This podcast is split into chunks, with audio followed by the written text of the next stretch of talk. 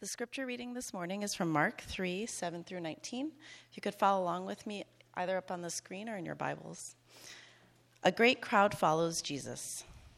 Jesus withdrew with his disciples to the sea, and a great crowd followed from Galilee and Judea, and Jerusalem and Idumea, and from beyond the Jordan, and from around Tyre and Sidon.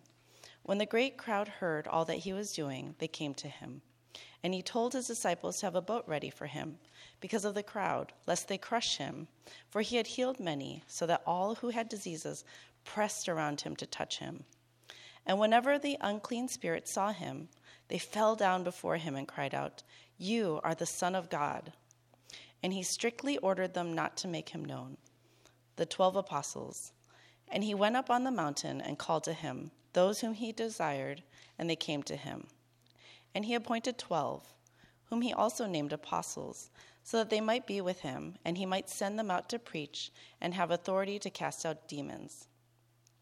He appointed the twelve Simon, to whom he gave the name Peter, James, the son of Zebedee, and John, the brother of James, to whom he gave the name Boanerges, that is, sons of thunder, Andrew, and Philip, and Bartholomew, and Matthew, and Thomas, and James the son of Alphaeus, and Thaddeus, and Simon the Zealot, and Judas Iscariot, who betrayed him.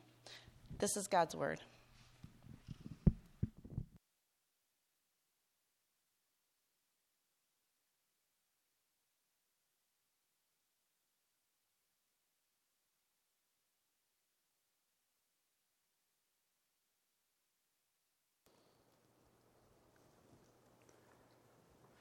Let's pray. Father, thank you for your truth, for your scriptures that you've given to us. Um, we ask that you would help us to understand this portion of scripture, um, help us to see its, its relevance and its beauty, and uh, to point us uh, and, and help us uh, to more deeply fall in love uh, with the, the, the Christ of all scripture. Uh, I pray that you would help me um, as you've sent me to preach and uh, uh, give me the authority to, to do that in your name. In Christ we pray. Amen. Uh, so, a couple of years ago, several years ago, I was, um, and before pastoring uh, this church, I was pastoring a, um, sorry, I was, I was working full time for a nonprofit, and nonprofits have you wear many, many hats you know, you have to do a bunch of different jobs at the same company. And then I was also pastoring a church in another county about an hour away. And I was editing for a magazine. And so I had three jobs. I was trivocational. And there was one thing that helped me, helped sustain me, helped get me through that really stressful, very difficult time. I'm going to tell you about that later, not right now. So, uh, today I want to focus on stress and ask the question how do you deal with stress? How do you cope with very overwhelming, stressful circumstances uh, when life is, is hard? Today we're going to look and learn from Jesus how he dealt with intense pressure and intense stress and in life and ministry. And I want to consider two things what's causing stress, and two, how do we respond? How should we respond to stress? So, what's causing stress? We're in the Gospel of Mark again, and so where we last left off in the Gospel of Mark uh, is the religious Pharisees and the political Herodians were plotting how to kill Jesus. And so that's the context where we start today in verse 7, where it says, Jesus withdrew with his disciples to the sea. And so he withdrew from the Herodians and the Pharisees. That was the group that he was withdrawing from. And he kind of, uh, if you're a Tolkien fan, which I think the movie Tolkien co- came out this weekend, right? So some people are going to that. But um, out of the frying pan and into the fire is sort of what Jesus' life looks like here. Um, because as he did that, we notice he encounters another problem. Verse 7 continues, and a great crowd followed him from Galilee and Judea, verse 8 and Jerusalem and Idumea, and from beyond the Jordan and from around Tyre and Sidon. And so news about who Jesus was had spread so far, you know, was a healer, it spread so far that everyone in the region was flocking to come to him from all around Galilee. They were, they were swarming, and the crowds got so large. He tells his disciples in verse 9, he says, Have a boat ready uh, for him because of the crowd, lest they crush him. I mean, that's a pretty serious problem, right? To, to have so many people wanting to come see you that you could physically be crushed. Um, anybody a mosh pitter? Anybody like doing the mosh pits? Right, so you're like at the rock concert, you know, you want to get up to the to the front where the mosh pit is, and that's where you want to be because you know everybody's cramming you, people are throwing elbows, and it's just it's super tight, and uh, I wouldn't recommend it if if you don't like small spaces. Um, but but so that's so that's kind of what's going on. Uh, he would he would have been squished by all these bodies, and so a little boat would be slightly pushed out from the shore just a little bit, and a teacher would stand on that and teach from a little bit out on the shore on a small boat to be able to publicly teach without getting crushed by all, all the massive swarms of crowds, right? And so that's a lot of stress when you think about it. To have a whole communities flocking to see you after you just experienced rejection from religious leaders, religious elites, it's a crazy busy life. And to top it all off, verse 10 tells us people are trying to press in on him, to touch him, to be healed of their diseases. And then to make matters even worse, there's uh, this constant falling down of unclean spirits, and they're saying to him, You are the Son of God. So there's just chaos when we look at this picture that, that Scripture is giving us. And I've, I've talked about this before. As a quick reminder, Jesus doesn't want everyone to know that he's the Son of God yet. That's a curious thing if you're just jumping in, so I want to explain that really quick. He wants people to understand what Son of God means on his own terms, not on other people's terms. So, not on the terms of politics or whatever else, whatever labels we're trying to throw onto him. Jesus wants to be understood on his own terms. And the crowds, they seem not to really want him, they wanted to be healed by him. They didn't really want Jesus, they wanted to be using Jesus as a conduit or as a product to consume to make their life better. And so Jesus um, wants to explain who he is. So, just really quick. And, and one other minor point on that, I've mentioned this before too, but um, when the unclean spirits are, are saying, when they're commanding, you are the Son of God, that's not like a recognition of belief in Jesus. That's, uh, that was an ancient way of trying to uh, exert control or power over somebody else. And it's interesting, Jesus' response, verse 12 he strictly orders them not to make them known. So he, he shows that he has power even over you know, demons. We've seen that theme before. So I wanted to recap kind of the story that we have, uh, this Bible reading a little bit, so you can better understand just how much confusion and chaos is going on around Jesus. Being a true human being, Jesus would have felt all the same and similar emotions that we would feel under such pressure, pressure under such stress. He would have felt his adrenal glands getting uh, a little bit burnt out. He would have had elevated cortisol levels. He would have felt uncomfortable and had stress. In other words, Jesus knows fully well what it's like to be you. When you have extreme deadlines approaching, fast approaching, when you have so much happening in your life, when you have um, chaos in your own life, when the demands are piling up, maybe it's the boss, maybe it's your kids uh, keeping you up at night, or your spouse, or a friend, or family members, and that, that pressure is mounting in your life and you're at your wits' end, he understands fully well what it's like to be you and understands your crazy busy lifestyle. And he says to it, from this t- text, I feel your pain. Um, I, know what, I know what it feels like. Uh, so, some of you uh, know recently that I suffered from a, a, bout of panic attacks. I had my first one February 2nd, where I was literally on the floor and I couldn't get up. Um, I thought I was having a heart attack. My chest was, it just felt like a, um, felt like I was having a heart attack. And it happened more and more frequently. I had elevated stress levels my body responded by sending me into this whirlpool of anxiety. And uh, the thing about anxiety is, once you have some anxiety, it keeps happening. And it's a downward spiral. And, and, you, and so, so you start fearing having the same thing happening in different contexts, and then it does happen because you're afraid of it happening over and over and over again. So it's a bad cycle of, uh, of uh, elevated adrenaline, cortisol, and epinephrine. And, and, and when I was in that downward spiral, I would often think of how Jesus felt and how he knew what it was like to be stressed to the max. I mean, the scriptures tell us that the night before he died, he, he sweat, uh, he, uh, drops of, of blood, he, he, tears of blood. Um, and so Christ is a, a sympathizer to our weakness. He knows our deepest wounds and our greatest frustrations, and, and He is ever present with us in them. Uh, he felt them himself and his body when he lived on this earth. And uh, do you know what else Jesus feels?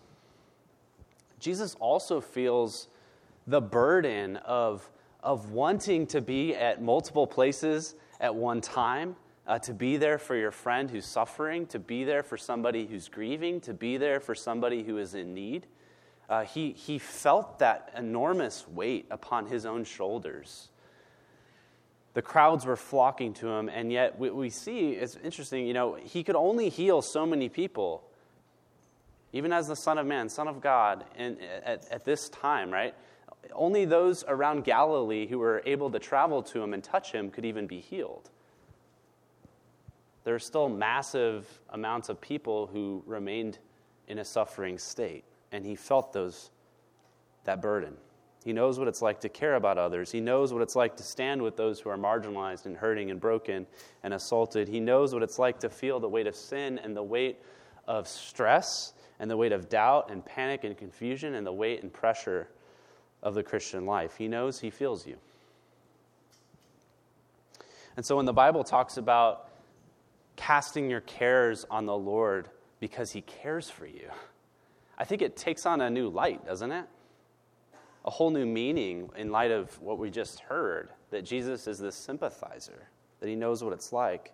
To know that when you take your, your greatest fears and your frustrations and you take them to the Lord in prayer, you take them and you pray to him and, and you're honest in your prayers, that this is a God who knows your pain, who knows your suffering, who can hear you in, in your shouts and screams, and listens and knows what it's like.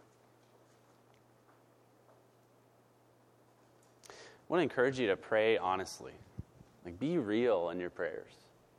You know, just be real. So, how did Jesus manage the stress of a chaotic life and ministry? Uh, let's look at how he deals with all the stress. So, and in, in doing so, hopefully, it'll help inform us how we should respond to stress. So, verse 13 only tells us a little bit. It says, And he went up on the mountain. And he went up on the mountain. So, alone time. Uh, mountaintops were secluded places where somebody could get away from the noise and the hustle and bustle of daily life. And I'm not sure where you go or if you have a place where you go at all. But if you're a follower of Jesus, you need to find a place that is a, a place of respite. Maybe it's a few minutes, maybe it's five minutes or, or, or so. Um, one of the things, uh, you know, I mentioned having multiple jobs and being really stressed out. One of the, the things I most looked forward to every day was the five minutes after I got off my, my shift and before I started working on pastoral work. Um, it was just five minutes of, I was reading uh, uh, Keller's Psalms. It was super refreshing. Five minutes, that's, you know, it was a, a nice, refreshing time where it was like nothing else was pushing on me and pressing on me, and, and nobody was asking anything of me. I was just delighting in my Father. And, uh, and then I replaced that with just reading Psalms myself, you know. Uh, it was great. Um, but find a place where you can be silent, find that alone time. Because the first thing that Jesus does when dealing with stress is he, he went up on the mountain. The second thing is prayer. Uh, we don't have it here, but in Luke chapter 6, verse 12, a parallel passage to Mark 3.13, there it tells us in more detail that he didn't just go up to the mountain, but he went up to the mountain to pray. And so he went up on the mountaintop and he prayed on the mountaintop. And so find a place or a space where you can be alone with God and, and you can pray with Him. Read His Word, spend time with Him, and pray whatever's on your heart and mind. Let loose, give your fears, your anxieties to Him. A few key Bible passages to run uh, to when you're feeling overwhelmed or worried. I want you to write these down if you're, if you're taking notes. Um, write these down. These are great go tos when you're, when you're stressed to the max. John 14, 27, Jesus says, Peace I leave with you, my peace I give to you. Not as the world gives, do I give to you.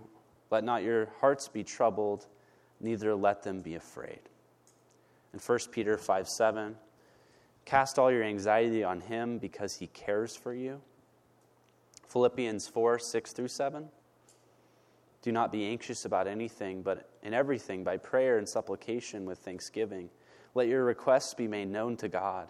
And the peace of God, which surpasses all understanding, will guard your hearts and minds in Jesus Christ. There's two more I want to give. Another one, Psalm 23, verse, verse 4. Many people have prayed this. Even though I walk through the valley of the shadow of death, I will fear no evil, for you are with me. Your rod and your staff, they comfort me. And then Hebrews 13, 6. So we can confidently say, The Lord is my helper. I will not fear. What can man do to me? And that's quoting from the Old Testament, too. So, so go up to your mountaintop and pray. Read his scriptures and pray. And then there's a third thing that Jesus does. He finds solitude, he prays. But the third thing is he also delegates. He delegates. So he shares responsibility with those whom he calls the 12. Verse 13, second part. And he called to him those who, whom he desired, and they came to him. Verse 14. And he appointed 12, whom he also named apostles, so they might be with him. This is where we get uh, the, the, the, word apostle, uh, the, the sent ones. And um, to be human is to be in want of friendship, to need community, to, to need others. We're made for it. As uh, Genesis 2 reminds us, it is not good for man to be alone. It's not good for man to be alone. So Jesus needed friendship. He was truly human. Notice how verse 13, he called those whom he desired. That's who he calls. Those whom he wanted, those whom he longed for, the people in his life that he, he really valued and he appreciated their, their, their friendship. He wanted to be with these men, he loved them. He spent time with them. He enjoyed their company. He, he wept with them. And he taught them. They were his closest circle of friends. Now, if Jesus, when he lived on this earth, if he needed friends, let me just say, how much more do we need friends in this life as we're, as we're going through uh, our valleys and our hills? Not only to share our work with, but but to share our very lives with, our joys and our burdens. Uh, if you don't have any friends or, or, you have very few friends right now, let me encourage you to find some friends. Um, one place you can go to maybe find some friends, join a community group at our church. Um, maybe invite somebody over for dinner um, that, that may share similar interests with you. Go get a cup of coffee. Um, grab another drink with, with, with somebody uh, here. Show hospitality. It's not good for you to be alone. Isolation is death, connection's life. And so, who's with you? Who's in it to the end of the line with you in your life? Who's your Bucky to your Cap? Hmm? Who's your Batman to your Robin? Right? Like, who's, who's, who, who do you go to when you're in trouble? So, for Jesus, this friendship also came with some, some benefits. It allowed for him to delegate his mission. As the disciples got to know him, as they spent time with him, they shared life with him, they eventually would be able to share him with others. And so it's to them that he entrusts his mission. So, f- verse 14. And he might send them out to preach, in verse 15, and have authority to cast out demons. He appointed the 12. Now, Jesus uh, chose out of many people only 12. And what's the, what's the importance of the number 12? Well, for any Israelite, Israelite reading this or hearing this, they would have immediately jumped when they heard that, that, that 12. They would have thought of the 12 tribes of Israel. And then they also would have thought of maybe even the 12 sons of Jacob. Jacob had 12 sons, which the 12 tribes are named after. And so it would have called them back to the old Israel. That would have been kind of exciting. And, but when Jesus uses this, he's, he's not calling us to the oldness of it. He's saying, I'm bringing a new Israel. I'm bringing something new. I'm restoring what was lost and what was long promised is now coming to fulfillment. And of this list of people, what an odd bunch of people, right, to, to call as the 12 disciples. You probably notice how diverse the group is. We have Peter, who uh, given a new name, Peter. Uh, he's identified as, as, as, as the rock. Um, we have James and John, the, the thunderous ones, the sons of thunder. There's this guy Matthew, who we know is Levi the tax collector. So there's a tax collector in that bunch, which they're not really liked very much. And then there's Simon the zealot. That means he was, he was a rioter, he was a political revolutionary. And I've only, I've only named five people, but these five people in this group of, uh, of 12 is very diverse. And that, that just shows us that there's a great diversity among those whom Jesus calls, and yet they're all one in Jesus where opposites can actually get along in Jesus. Notice, though, there's three things that stick out with these 12. Out of the hundreds or thousands gathered, these 12 are his friends, they're his disciples, and they're given authority. So, three things I want to focus on. Friendship is the first. Friendship, this is the role of being with Jesus, being with him, and him being with you. It's something that all Christians will do, uh, so if you're a follower of Jesus, you will spend time with him. He abides in you, He is with you. And as you spend time in prayer and reading His word, God makes you more able to share Him with others. And there's discipleship. As Christians, we're each called to preach Jesus to our friends, to our neighbors, to our coworkers, to our family members. We're, we're, we're called to give Jesus to others. Some of us will go on to be leaders in the church, to be um, guiding through sermons or Bible studies or community groups, teaching. But all of us can make Jesus known in our homes and workplaces and, and marketplaces. When we're with our friends, we can share the hope that we have within us with others. We're on mission always, no matter where we are. We're always on a mission to share the hope of the gospel with others.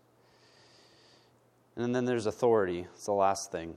The kind of authority we can exercise today is a little different from the apostles, but Jesus gives us the authority to cast out the demons of poverty and the demons of, of racism, the demons of injustice, to heal the broken and downcast wherever they are, wherever we find them.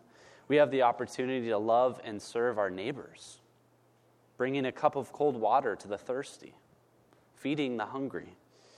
I encourage you to talk to our deacons um, as we have this new partnership with Hope for San Diego. We're going to have so many great opportunities to serve our neighbors here in San Diego, and there's going to be a ton of opportunities. So um, begin to pray about how it is that you might be able to serve. As God in Christ has served and loved you, go and serve. Love your neighbor as yourself.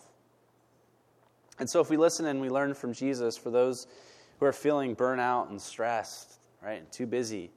We need three things we need silence, uh, we need prayer, and we need friendship.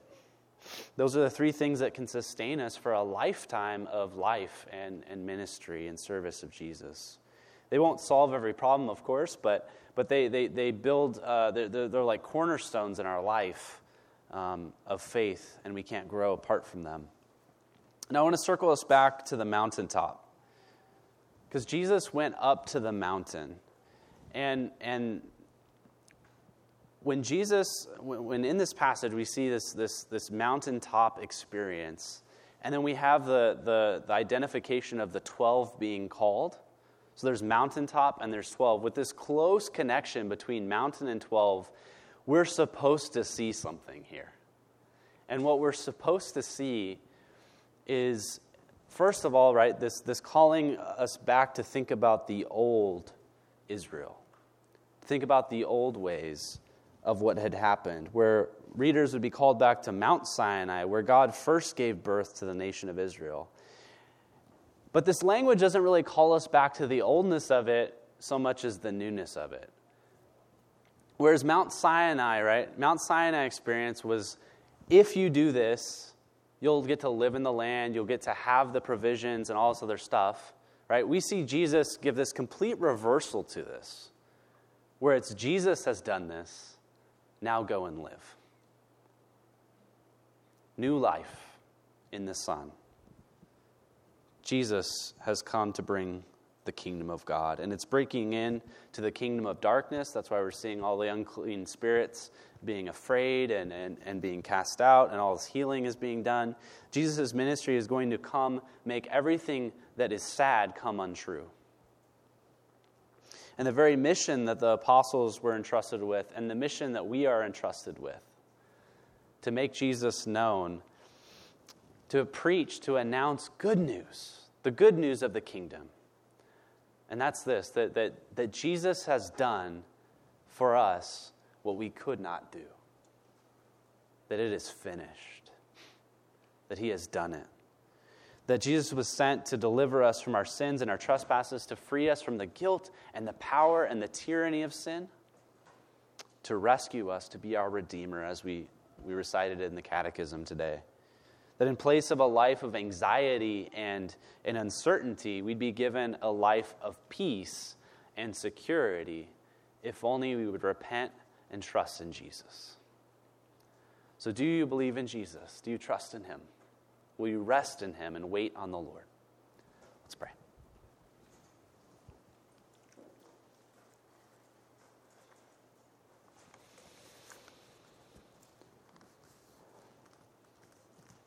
Father, we thank you that in Jesus you always give us peace.